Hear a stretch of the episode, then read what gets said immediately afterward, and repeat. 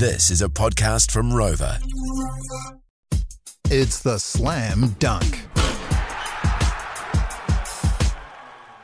There's a video doing the rounds at the moment highlighting just what Kiwis are earning over in Australia. And I've said this before, but the traditional thing to do in New Zealand for so many school leavers is go to university, get a degree, and a pile of debt. Um, this has been flipped on its head. And students are now saying, why stay in New Zealand for a pile of debt and a job which pays me maybe 50 to 70k if I'm lucky? This particular video that's online right now backs up what I've been saying this last few weeks that Australia is so attractive and its employment market is simply on fire and New Zealanders are flocking to be part of it. And I don't blame you. Tradies who get paid to trade in Australia are finding themselves on thousands of dollars a week or up to $200,000 a year in their second and third year in the, in the business.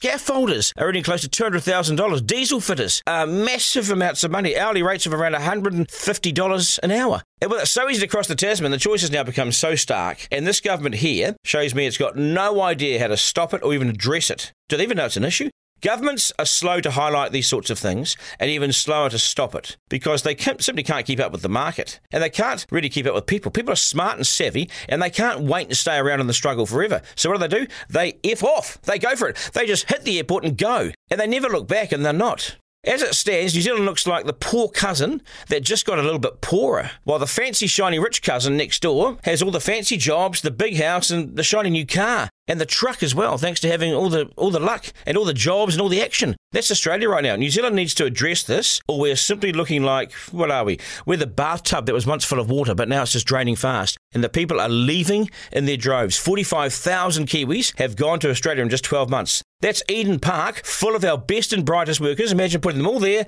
and then simply turn off the switch and they're gone. There is no sign that this will stop either. Nicola Willis is preparing a budget right now, and this government is still obsessed with stopping everything that the previous government has done. So that's all very well. What's your plan to save us?